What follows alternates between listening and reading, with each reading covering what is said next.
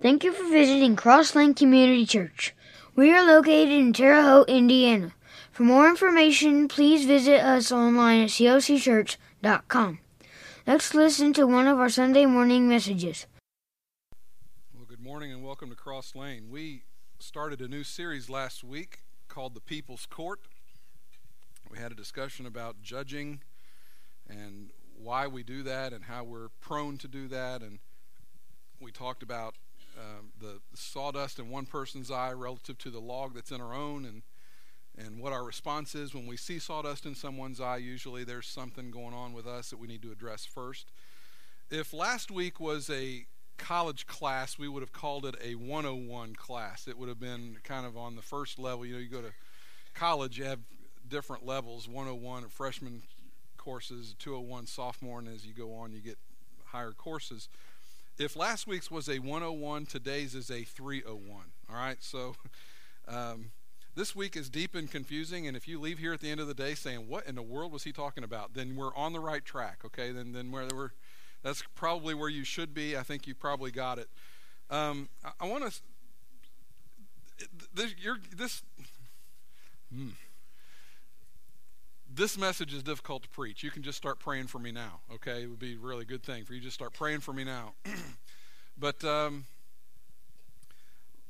I want to do this before we get started. I want to make sure that we understand what the mission statement of this church is. Now, if you've been going here longer than three weeks, you know what the mission statement of this church is.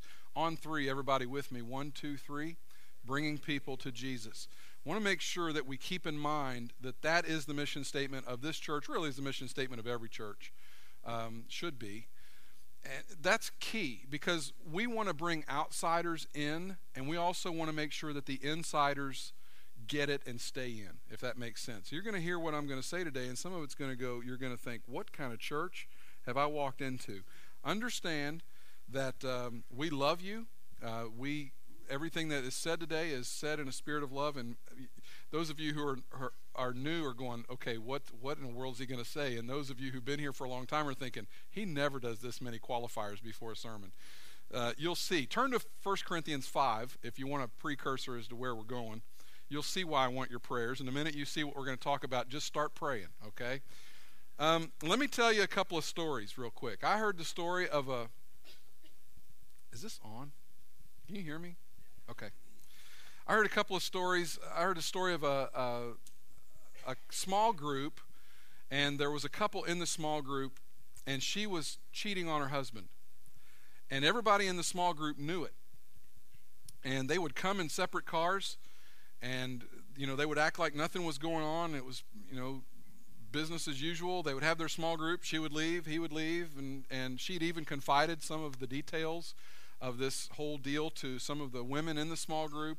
And finally, one of the women in the small group went to the pastor and said, This is going on. What, what, what do we do with this?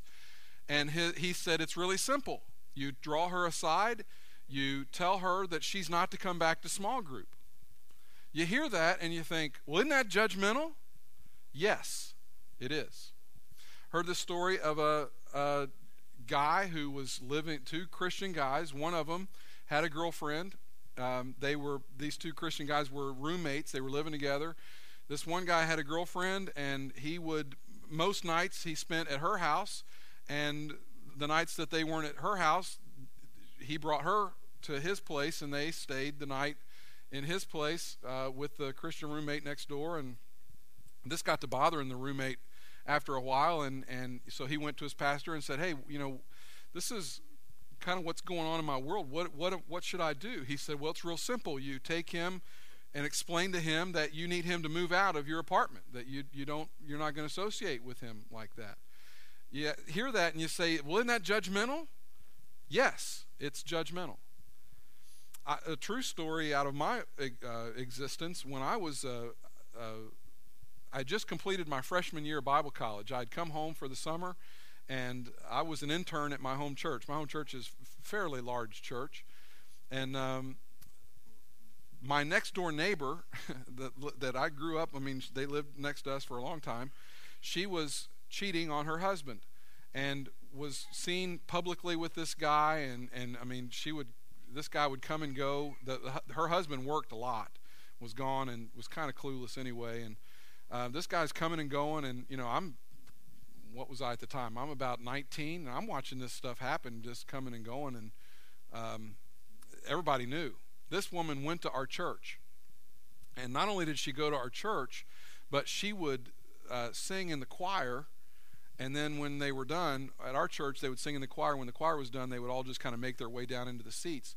And so she would sing in the choir, and she would come sit on about the second or third row, and then LD would preach. Well, he walked into an elders meeting. This is like my first elders meeting as an intern, and I'm all bright eyed and bushy tailed, can't wait to see what happens, the inner workings of a church. He walks in and says, Boys, we've got a problem, and it's got to be addressed. Um, this can't happen anymore. And over the course of that summer, they basically confronted her and talked to her about what she was doing, and, and uh, they pretty much dealt with it. You hear that and you say, well, isn't that judgmental? Yes, that's judgmental. Now, before you leave and before you think, okay, I see where this is going, and I don't really want to hear this sermon, let me give you a couple of Jesus ones, okay? Because uh, just if it's just from my experience or from what somebody else has been through, that's one thing. But but when it's something that Jesus has done, maybe it's a little different. You read the Gospels, and you see this throughout. Jesus did this thing where he would confront religious officials, people who were insiders, people who were leaders in the church. He would come up to these people sometimes and he would call them some horrible, nasty names, uh, called them criminals, called them liars. Um, you know, rip off artists. You, you, know, you rip off parents, you rip off kids, you rip off uh, families. You just, you're not. He, he was horribly rude. Some really, honestly, to some of these religious leaders, and um, but then one day, and he would do all this publicly, and then one day, he walks up to a guy that is a known, I want to say known felon. That's you can tell I grew up in America. He's a known um, crook, Matthew. I mean, this guy, he rips people off for a living. I mean, that's what he does. He worked for the Roman government, and his job was to get as much money from the Jews as he could and give it to the Romans. That was his job, and nobody liked him. Jesus walks up to this guy and says, Hey, why don't you come be my disciple? Why don't you come be a part of my inner circle? So he's looking at religious leaders and he calls them crooks. He looks at the crooks and says, Hey, why don't you come follow me? And you say, What is going on with that? Another time he walks up to a guy. I actually don't walk up to him. The guy is up in a tree. And you know the guy I'm talking about, right? Zacchaeus. We could sing Zacchaeus is a wee little man. He looks up into the tree and he says, Hey, why don't you come down? I'm going to go to your house. We're going to have lunch today. Now, Zacchaeus was a known criminal. This is a guy that stole from people.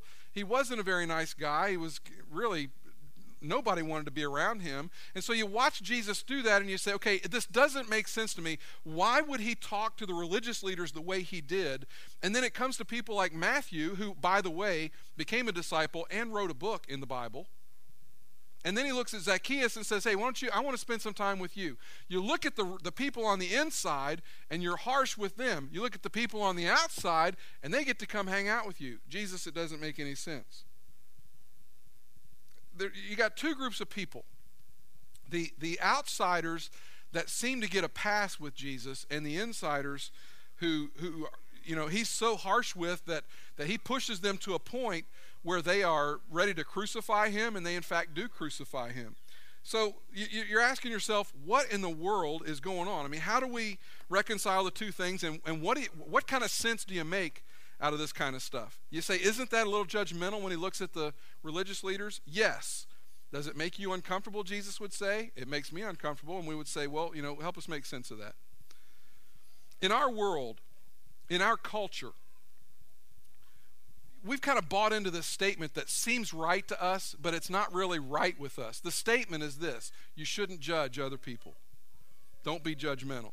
Last week we talked about sitting in the seat of judgment and what it feels like when someone basically judges you and looks at you and you can tell they've passed judgment. How you a lot of times you don't have recourse and we want to tell our story. And if i could just tell you my story then you would not only would you give me a pass you'd say i should have a you know like at disney when you get the express thing into the ride quicker than everybody else you say that ought to happen to me with heaven. I ought to get that kind of ride into heaven.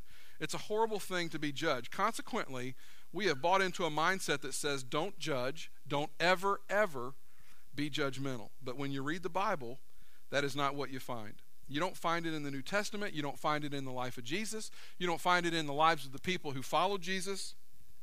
In fact, in Scripture, what you find is that the two groups of people, the one group that shouldn't be judged and the one group that should be judged. And oftentimes in the church, we get this reversed. We, we judge the wrong ones and we get this all backward. You've got these people who are, we would call them on the outside. They don't go to church. They don't, there are people driving up and down Lafayette Avenue today that aren't given the first thought to coming to church, aren't ever thinking about going to church.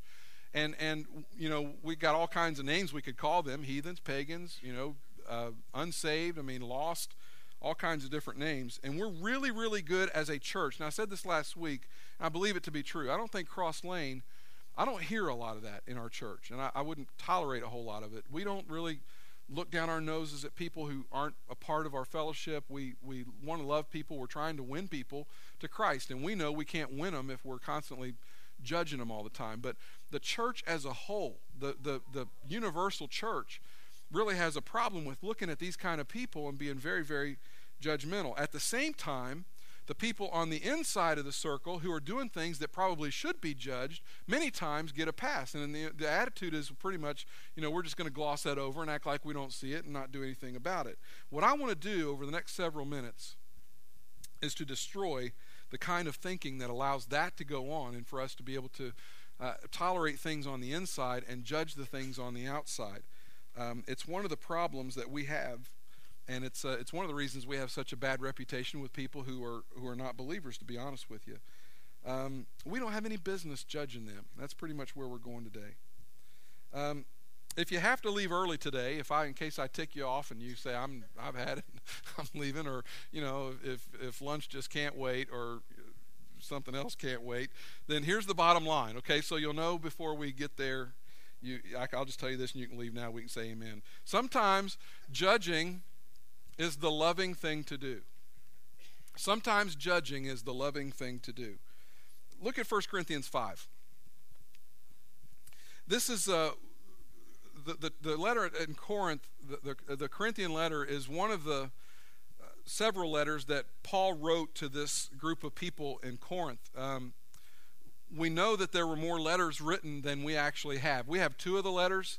We know for a fact that there was a letter that was written previous to the two that we actually have. I've thought for a long time it would just be fascinating to me if we found that original Corinthian letter. I, it would be, I, think it would just do, I, I don't really think I want them to find it because I think it would do horrible damage to the church. Can you imagine how the church would fight if we found this letter? There's something for you to think about over lunch. But there was a, a, a, third Corinthian letter at least, and it came before the other two. And uh, what, what is going on is that Paul established this church, and he put somebody in charge of it, and then he left. And then he would write letters back, and he would check and make sure that they were okay. Um, now, we don't know how big this church was in Corinth. It wasn't super big. It might have been 12 people might have been 24. If it was really big, it might have been 36 people. This was not a, a great, big, huge church. They met in homes. These were not Jews, they were Greeks. They were the, the whole faith thing was very new to them. The idea of serving one God was was completely new to them. The idea of Jesus Christ as the Son of God, completely new concept to them. Um, they, they were not experiencing explosive growth numbers like you hear about some megachurch in America. Okay, that wasn't going on with the church at Corinth. This was a small, tight knit group of people. They knew each other probably very, very well. And Paul gets word that there's some pretty dysfunctional stuff going on in this church at Corinth. And he finds out that there is a guy in the church there that is dating his stepmother. Let's go further than that because he probably was doing more than dating her, okay? to keep it G rated, they weren't behaving themselves. And so he claims to be a Jesus follower, and yet he's dating his stepmother. And, um, you know, even in Corinth, even in a pagan, um, godless culture like Corinth, this was setting new standards for immorality. And, and here's this guy who claims to be a Christian. He's sleeping with his stepmother, and we assume, you almost hope, at this point that the father was dead, so he didn't have to know and put up with all this stuff. Um, and Paul writes a letter to the church there, and he says, I hear there's a guy in your church that has his father's wife, and you guys just kind of let him stay in there. And he says, I'm telling you that you got to get that guy out of your church. You say, Isn't that judgmental? Yes, that's very judgmental. He says, You got to get him out. Look at 1 Corinthians chapter 5, verse 1. It's actually reported that there is sexual immorality among you, and of a kind that does not occur even among pagans. In other words, hey, Corinth, you are blazing new trails in immorality. Okay? You live in a culture where they don't recognize God, they don't put up with a whole lot of anything, and inside the church, you're setting a new standard for godlessness and godless behavior with this guy that you're tolerating among your among your, your group. Now, this is very important to our discussion this morning. This is a guy who has adopted a lifestyle and said, I don't care what anybody else thinks. This is who I am. This is how I'm going to be. Yes, I believe in Jesus, but I also like doing this particular sin, this particular thing, and I'm going to do it, and you're not going to stop me, and, and I'm going to be proud of it. Um, this isn't someone who fell into sin and said, "Oh man, I can't believe that I did that," and is struggling with it, and trying to get past it. And that, we're not talking about that kind of person, okay? We're talking about somebody that has basically said, "I'm going to do this," and you're just going to have to get used to it. Um, this is a guy that's embracing a lifestyle that is contrary to Jesus, contrary to common sense, and contrary to culture. Uh, definitely contrary to Christ. A man has his father's wife, and he's talking to the church, verse 2, and you are proud. In other words, you guys think they look cute together. You, you guys, you know, you would line them up and take pictures. You, you don't seem to think that there's anything wrong with, with what's going on. Not only is this going on in your midst, it doesn't even bother you. You seem to be proud of it. Shouldn't you rather have been filled with grief? In other words, shouldn't you mourn? Shouldn't this just kind of rock your world? And this is really important. Shouldn't this break your heart? Shouldn't this behavior and shouldn't this knowledge of what's going on inside your number, shouldn't it break your heart?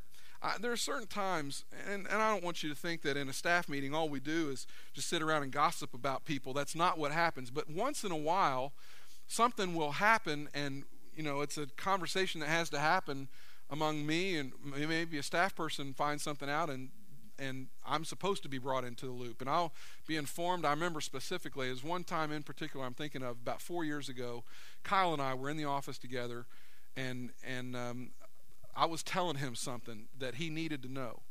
And I remember his reaction. His reaction was the reaction that a Christian should have when another Christian uh, when he finds out that another Christian is sinning and doing something that they shouldn't be doing. His reaction was not, "Well, we got to, you know, be spiritual and you know we're better than." What his that wasn't his reaction at all.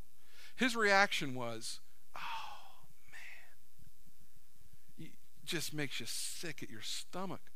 To think that, that they've fallen like that, to, to, think that they they've fallen into a, some kind of sinful trap and they're they're all tangled up and you know, I mean, I, I distinctly remember, you know, one of Kyle's favorite words is the word trash. He just said, he said trash. you know, like, daggone it. That's the right reaction. His heart was broken. That's the reaction one believer should have when they find out that another believer has been caught up into something that they, they were trying to avoid, hopefully, were trying to avoid. Shouldn't you rather have been filled with grief and have put out of your fellowship the man who did this. Now, here's the tension in this verse. Paul says, when you found out about this guy sleeping with his stepmother, two things should have happened immediately. Number one, it should have broken your heart. You, should have, you know, your eyes should have just rolled back in your head like, oh, man. And you should have put this guy out of your midst. And you say, wait a minute, if it breaks our heart, shouldn't we shouldn't we bring him in instead? Paul says no, because you think it's cool. You guys think that this is all right and normal and, and that you should just, it's okay to behave this way and you should just tolerate it. When in fact it should have broken your heart and you should have thrown him out instead. You say, well, isn't that being judgmental? Yes. Yes. But he, he would say, Paul would say, that's the whole point of the letter that I'm writing to you. Verse 3 Even though I am not physically present, I am with you in spirit, and I have already passed. What word does he use? What word does he use? I've already passed judgment on the one who did this. And you say, Paul, Paul, don't you know, Paul? Christians aren't supposed to be judgmental. And Paul would say, Well, I'm one of the first Christians, and I'm, I'm telling you right now, I judge. Not only do I judge, I document it, I write it in a letter, and I send it to all the churches so that they can know what my stance on things like this are. I have in my mind, Paul would say, decided that this guy is guilty. I have sentenced him, and I'm telling you that you need to remove him from your fellowship. And I have already passed judgment on the one who did this, just as if I were present. Verse 4, and I'm, we're going to get into something here in just a minute, and it may scare you away. You may hear this and may never come hear me preach again, ever. I hope that's not the case. When you're assembled in the name of our Lord Jesus, remember, remember these are people. these are people in tight community. They know each other very well, okay? This is a lot smaller church we're talking about than even our own church. When you are assembled in the name of our Lord Jesus, and I am with you in spirit, and the power of the Lord Jesus is present, hand this man over to Satan. You read that and you go, What? Hand this man over to Satan. Now, right now, somebody's thinking, What kind of church have I just walked into? You hear that and you think to yourself, Wait a minute. Whatever happened to love one another? Whatever happened to love is patient and love is kind? Love is long suffering? Whatever happened to God's patience leads us to repentance? Paul, have you forgotten everything else that you've ever written?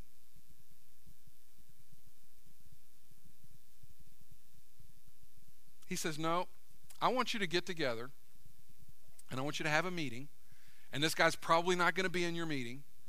And I want you to decide that what he's doing is wrong, and I want you to remove him from fellowship.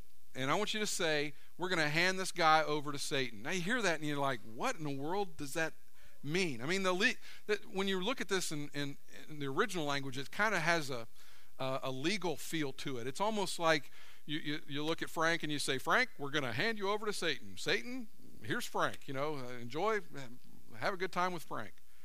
Um, does that strike you as weird? Does that strike you as, as just a little on the judgmental side? Listen to how he finishes this up. How, how many of you have been to a wedding where they read 1 Corinthians 13, the love chapter? Love is not proud, love does not boast. You've all heard that at a wedding, right? Well, the same guy who wrote the definitive chapter, we call it the love chapter, the same guy who wrote that wrote this thing about turning people over to Satan. And you're like, you know, is that in the same book? I mean, not only is it in the Bible together, these two phrases, they're in the same book. I mean, you can turn eight page, eight chapters after 1 Corinthians 5, go to 1 Corinthians 13. You got in chapter 5 him talking about turning people over to Satan. In chapter 13, he's talking about love is patient and love, joy, and hope, you know, and and uh, the greatest of these is love. And it's like, how in the world does the same guy write this stuff? Uh, there's a very important tension that's going on, and I think for a long time the church has not understood this the right way. And it puts us at odds with our culture, and uh, I think also can put us at odds with God if we're not careful. Um, you know, we know that you should never form an opinion about other people, but Paul's trying to say something here, and we got to figure out what it is he's trying to say. In Greek, there is a little word called hina. Hina. And, and hina is like a connector, it signifies purpose. It shows up all throughout the, the New Testament.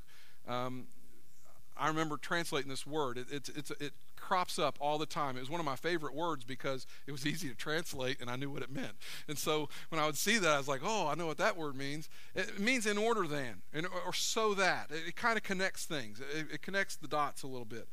And in this next passage, Paul's going to explain why he would make such a judgment call and why in the world he would require the Corinthians to put this guy outside the church. And, and this is such an extraordinarily important principle, and, and there's a reason we need to understand this. Hand this man over to Satan, then that you get that little word hina, so that, in order that, or for the purpose of, or for the result of. So he's going to connect two things. Why are we handing this guy over? That's really key. It's really, I don't want you to just hear this and think, well, hand him over to Satan so he can burn in hell for the rest of No, it's not what this is, okay? So that the sinful nature may be destroyed and his spirit saved on the day of the Lord. You say, well, that doesn't help us at all. What in the world does that mean? Paul's saying the reason I want you to put him out is because he is so important. The reason I want you to put him out is because I love him and I want him to come back. The reason I want you to put him out is because we're trying to save him. We're trying to restore him. We're trying to make sure that he's taken care of. We're not, we're not mad at him. I'm not mad at the guy. There's a reason we're putting him out. It's not just hand him over to Satan and be done with him. Here's what Paul knows about sin. Here's what you and I know about sin. Sin can very, very easily entangle us. Sin does not play favorites. Sin can get into your life and mess up an awful lot of things. We, we all know that. Paul knows that. And so he writes and he says, Look, the reason, here's what you got to understand about Paul Paul's motive in this whole thing is not punishment. If you read this passage and you think for a second that what Paul's out to do is to punish somebody or to show somebody else how spiritual he is, and oh, I'm an apostle and I know all this stuff about Jesus, and you obviously don't know as much as I do about Jesus, and so I'm going to muscle up on you, flex my big spiritual muscles, and I'm going to punish you for acting that way. That is not Paul's motive in this at all. It wasn't that he wanted to punish this guy. Paul's motive was restoration. Paul's motive was to bring this guy back. Paul's motive was to have him stand with God in a right standing. See, we look at him and say, if that's the lifestyle you've chosen, what, what, what Paul would say to us is, if that's the lifestyle you've chosen, then why don't you just step outside of church, just go on out and do whatever it is that you're going to do. And when you're down and when you're broken and when you have fallen on your sin and it's crushing you and, and you, you just feel completely lost and devastated and you're ready to make some changes, come back and we'll love you, we'll forgive you, we'll accept you, we'll embrace you. But look, if you're just going to do this stuff and flaunt it in front of us, just go on. You know, because here's what's ha- here's what happens. People people that get caught up in sin. Here's how a person leaves church. Okay, in case you're wondering, you ever wonder, why did I get away from church? Here's how it happened. You were clicking along on all cylinders with God. Things were great. And then all of a sudden, some sin comes and roosts itself in your life somehow. And it starts to drive a wedge between you and God. Eventually, you're not as close to God as you used to be. Eventually, church doesn't become as important as it used to be. One day you look up and you think, I don't think I'm going to go to church today. Pretty soon that becomes a habit and you don't go to church like you should. Pretty soon you're not doing church at all. The sin is still there. The sin is still a problem. Sin's still causing its mess. And you're not going to church. Now, the reason you're not going to church anymore is not because you woke up and decided Jesus did not raise from the dead. Jesus is not the Son of God. I've done my homework and decided that Jesus isn't who he said he was. That's not the reason you're not going to church. The reason you're not going to church is because sin took root, drove a wedge between you and God, and moved you away from church. Paul's saying, look, that's going to happen anyway. Let's just speed up the process. Okay? You're involved in a sin that's causing a problem. You're proud of it. You're happy about it. You don't seem to think there's any problem. So let's just go ahead and you're going to end up away from us anyway. So let's just put you out so that you can get there sooner. Because what's going to happen? Because what happens to us when we move away from God? When we fall on our sin and we realize sin is the problem between me and God, and I've got to deal with this sin. And then when we do and we come back and God embraces us, we're forgiven. We know we're forgiven. We can come right back to God. Paul's saying, look, all that's going to happen. Let's just get you to the place where you can fall on your sin sooner. Look, I'm not mad at you. I'm not putting you down. I'm not saying you're a bad guy. I'm saying you're sinning, and that doesn't have any place in the church. We're going to put you out so that you can fall and come back to us. And when you come back, we will embrace you. We will love you. We will care for you. We will nurture you. That's what Paul's trying to say. Sometimes judging is the loving thing to do. Verse 6 Your boasting is not good. Do you know, don't you know that a little yeast, and just by the way, in the New Testament, when you see the word yeast, generally speaking, it's associated in some way with sin. You can take the word yeast and sin, and they're kind of interchangeable. They, yeast represents sin. Uh, don't you know that a little yeast works through the whole batch of dough? That, in other words, that when you put a bad thing in with a whole bunch of something good, the whole bunch of something good does not overcome the bad thing. I just read an article yesterday in, in uh, Sports Illustrated. At the very end, there's an article about a baseball player. and I'm not going to mention his name, but this baseball player's had six different teams that he's been on. Nobody wants him because he's a bad apple, because he causes problems everywhere he goes. And, and they teams sign this guy to a contract because he's fairly good, and then they get him in their clubhouse, and he's a problem in their clubhouse, and nobody wants him. When the contract's up, they don't renew his contract. Been with six different teams. Why is that? Because he's a bad chemistry guy, because he's yeast. Because he's, he's the bad thing in this whole group. There's 25 guys on a baseball team. You would like to think that the other 24 could have some influence on the one bad guy. It's not how it works. The one bad guy influences, makes trouble for everybody else in the clubhouse, and therefore you don't have a winning team. I don't think this guy's ever been on a team that contended for a championship. That might not be a coincidence. Get rid of the old yeast, verse 7. That you may be a new batch without yeast as you really are. He says, if, if you leave this alone, you've got two things going on. First of all, you're going to leave this guy in sin, which is not good for him. Second of all, this guy's going to be sinning in your midst. It's going to water down everything you're trying to do. That's not good for you. Because a little bit of sin begins to work its way and it causes problems. It causes problems for churches, causes problems for small groups, causes problems in families. And he says, Look, for the sake of your own protection, because I love you, and Paul loved these people, he says, For your sake, I'm going to make a judgment call here. You need to put this guy out. You, you need to let him go ahead and do whatever it is that he's going to do. He needs to do it outside the church. And when he's ready to come back, you love him, you embrace him, you forgive him, and you help him get over whatever it is he's having trouble with. And then in verse 7, he, he comes right out and he says it For Christ, our Passover lamb, has been sacrificed. This is his way of saying, before you get mad at me and say that I'm too judgmental, time out. We're Christians. We follow Jesus. We believe that Jesus left heaven, came to earth, just like Kyle was talking about this morning, died for our sins so that we could be redeemed and saved. We believe that Jesus Christ died because of sin. We believe that Jesus went to the cross for sin. And Paul's saying, why in the world would you embrace as a Christian the very thing that sent Jesus to the cross? We meet every week to celebrate our redemption and our forgiveness. Why in the world would we re embrace the things that killed our Savior? And you, you know, you, you hear that and you say, well, when you put it that way, it really doesn't make any sense. And Paul says, exactly, it's what I'm talking about. I'm not mad at this guy. He says, I want to get him, I want to get him out so that we can get him back in. It's not like I got mad at this guy and get out of my face, no one will ever talk to you again. No, get him out. Let sin crush him. Let sin do whatever work it's going to do so that when he comes back, he's ready to engage God and he's ready to be a, a, a part of the family the way that we're supposed to function as a part of the family. Why would we ignore one among us who um, names himself a Christian and says, in the meantime, I'm just going to do whatever I want, even if it displeases God. I'm going to re embrace the sin that killed Jesus. And Paul's saying, come on, you, you, you got to do something. Because if you don't, you will get comfortable with sin. And if you get comfortable with sin in the church, you will, you will start to embrace compromise. And when you become a church that compromises, you will become a church of men and women who has completely lost sight of the sacrifices that God has made for you. Put him out, not to punish him, but to preserve him and to preserve the church. Because sin does not play fair. And he'll come back, and when he does, you welcome him. Then something interesting happens in Paul's mind. You can, you can almost kind of see it working its way out. I told you that he'd written um, another letter before the letter that we're actually in right now. Um, it's almost as if Paul in his mind says, you know what?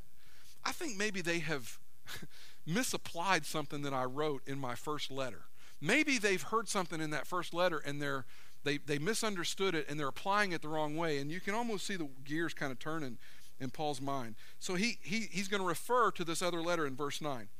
I have written you in my letter, the letter that he wrote previously, not to associate with sexually immoral people not at all meaning the people of this world who are immoral, or the greedy, and the swindlers, or idolaters. And then Paul, in his effort to kind of be humorous, this is, a, this is meant as humor, in that case, you would have to leave this world. What he's saying is, there are pagans everywhere. I mean, there's all kinds of people that are sexually immoral and, and ungodly. They're all around you. And if you weren't going to associate with them, you'd have to leave the earth because they're all over the earth. And he says, Maybe you misunderstood my letter. I wasn't talking about the people on the outside of the faith who do those things. Paul says, That's not what I meant. Oh, I thought we were supposed to get together and judge the people on the outside and boycott businesses and, you know, be nasty to people that don't think like we do. And Paul says, no, you don't have any business judging people on the outside. I'm talking about the people on the inside. We're talking about the people on the inside who have all agreed to common ground. We see in here, we've all kind of agreed on on the, the, the ground rules, right? Certain things, behaviors that we're going to say, hey, we're not going to do those things. You know what? Joe Lunchbox that's driving up and down Lafayette Avenue this morning, who, who's not even thinking about going to church, he's not agreed to the behavior patterns and he's not agreed to, to the lifestyle that we've agreed to. We shouldn't be judging somebody that hasn't agreed to come under that kind of behavior. The only way you can judge somebody is to say, This is what we believe, and you're not doing it. A person outside the church has not bought into our value system. A person outside the church uh, doesn't agree with the standard by which we judge them. So why in the world will we judge somebody like that? Paul says, I didn't mean for you to judge. The, you're judging the wrong people. Well, what did you mean? Well, let me explain. Verse 11. But now I am writing to you that you must not associate with anyone who calls himself a brother. In other words, if you're going to judge somebody, you don't judge the people who are outside the faith. You judge the ones who are inside the faith. Who calls himself a brother but is sexually immoral, like the guy I'm talking about that needs to be put out of the church, or greedy, an idolater, or a slanderer, a drunkard, or a swindler. With such a man, do not even eat. And they're saying, man, we we had this thing totally backwards. And Paul's like, yeah, you kind of did. See, this is why Jesus could look at the religious leaders of his day and call them thieves, and call them crooks, and say all kinds of things to them and, and at the same time turn around and look at Matthew and say, hey, come follow me. He could look at Zacchaeus and say, hey, we're going to go have lunch together today. Zacchaeus and Matthew, total crooks, total outsiders. But he's looking at the religious leaders who are insiders who know better, and he says, You guys should know better. That's the difference. Jesus says, You need to understand, I came for outsiders. That's the whole reason I'm here. Now, listen to how Paul closes this. Verse 12 What business is it of mine to judge those outside the church? Inference I don't have any business judging those outside the church. And here's his last remark Are you, and the, this is a question, and the implication, to, the, the implied answer to this question is yes, okay? Are you not to judge those inside? Now look at verse 13. Would you read that with me? God will judge those outside. Read it again. God will judge those outside. Quick quiz. Just going to find out how good the retention rate is in the room real quick this morning. Who will judge those on the outside? Okay, real good. So when you judge those on the outside, you are acting like God.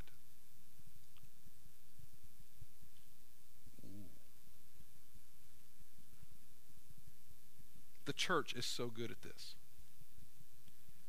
We are so good at this. Now, again, I would like to think that Cross Lane doesn't get caught up in this, but we probably do. We get caught up in looking at people on the outside and thinking somehow we're better than them. Somehow, you know, they don't have their act together. And man, if they were just like us, the life would be so much better.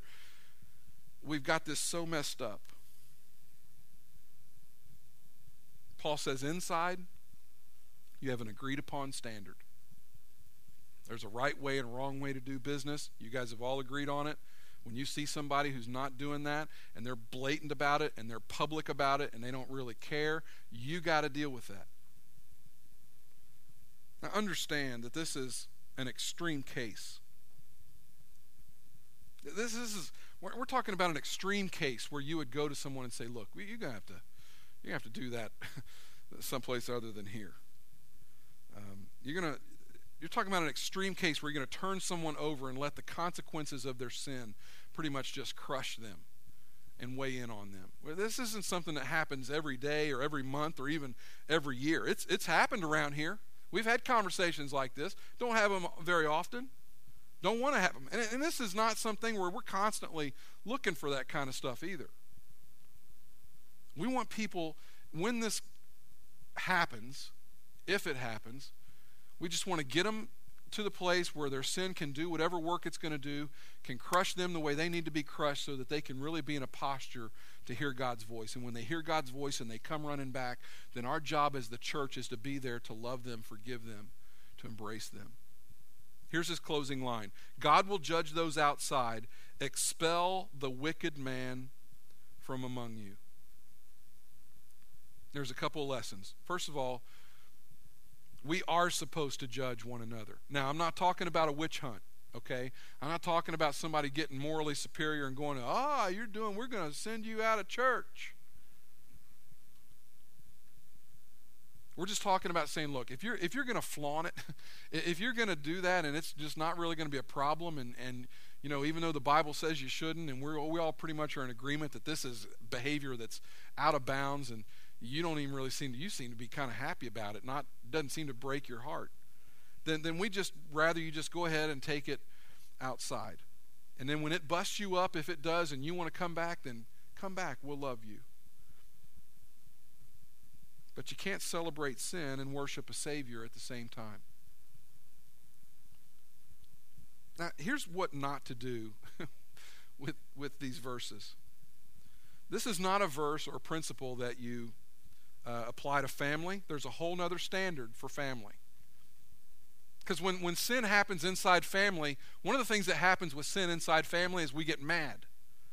See, if you're mad, we talked about this last week. When you're mad, you got other issues. When, you, when, when there's something that's going on and you've judged somebody else and you see the sawdust in somebody else's eye, like last week, we said, What's the first thing you do when you see sawdust in somebody else's eye and you get angry? What do you do? First thing. What do you do? Look in the mirror. You look in the mirror and you say, God, why does that sin make me angry? And you got to deal with that before you can deal with them. This isn't something that you apply to family because in, in family, there's a whole new set of dynamics. There's a whole other way, there's a whole other set of principles for dealing with family. And if you want to use this principle for some reason other than to restore somebody, then you don't understand the principle. As long as you want to punish somebody, then you've got a log in your eye. This isn't a family thing, this is a church thing. Some of you are thinking, man, what what in the world kind of church have I walked into this morning? I thought this was a different kind of church. This dude's talking about kicking people out and, you know, no, I'm not. I mean, this, this isn't something we look forward to doing. This isn't something I want to do. This is about saying, I love you so much. I care what happens to you. I believe that God loves you so much that, that this sin is eventually going to cause a problem for you. So, you know what? Before you cause more problems inside our group, you're obviously on some kind of self destructive path. Let's just get you, you know, if you knew somebody was going to set themselves on fire, you probably would move them away from the women and kids, right? I mean, you'd get them away from everybody else. They got the gasoline pouring all over and they got the match ready. You say, hold, hold, hold on just a minute. Can we just get you away from everybody else? That's all this is. It's just saying, look, if you're bent on doing this kind of thing and, and there's no way we can stop you, and you seem kind of happy about it, can we just get you to take it to another place so that you don't affect us? And when, when you burn yourself up, then come on back. We'll love you. Now, here's my recommendation don't go home with this and do anything. Okay? Don't try to apply this yet. Don't say, aha, because see, if you're if, if there's some part of you that's hearing this going, aha, log in your eye, log in your eye, okay? Stop. Because if you're hearing this and thinking, I got me a verse, I can't wait to get to him, I got a verse, log in your eye. You got surgery to do before you can do anything. You got to figure out why it is that you're going aha, because that's a problem. There's one reaction to people when you find them in sin. There's one reaction. There's what did Jesus do? He wept. When, when, when you find someone in sin, it should break your heart. It shouldn't puff you up morally and make you think you're better than everybody else and make you think, I got them now. I'm going to put them in their place. I'm going to look so spiritual.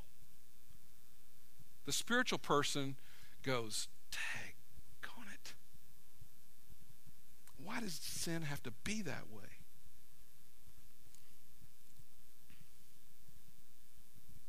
When the sin of your friends breaks your heart, you're ready to talk to them.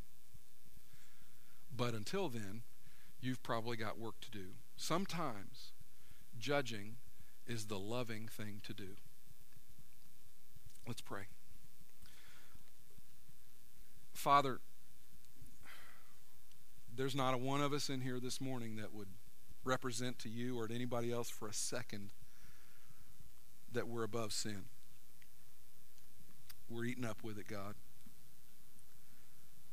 We, we do our best to avoid it. We, we hate it. We, we don't want it. But it's all around us and it tangles us up,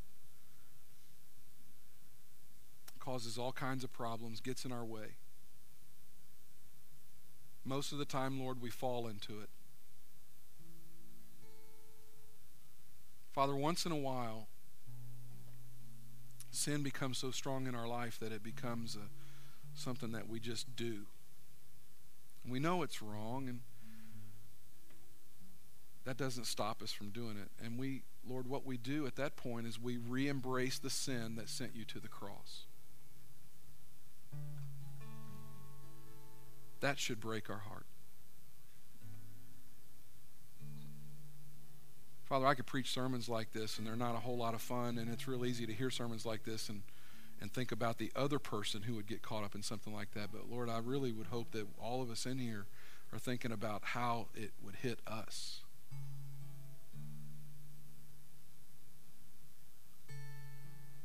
Your love is an amazing thing. That it would send Jesus to a cross, that he would leave glory, come dwell among us, die on a cross for our sins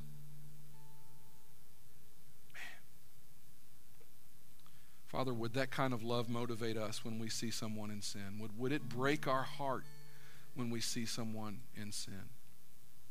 And would the motive not be, get you out of my sight so I never have to talk to you again, but would the motive be, let's get you out so we can get you back in, so that you can get this thing out of your system, whatever it is, and we can love you again back into a right relationship with Jesus.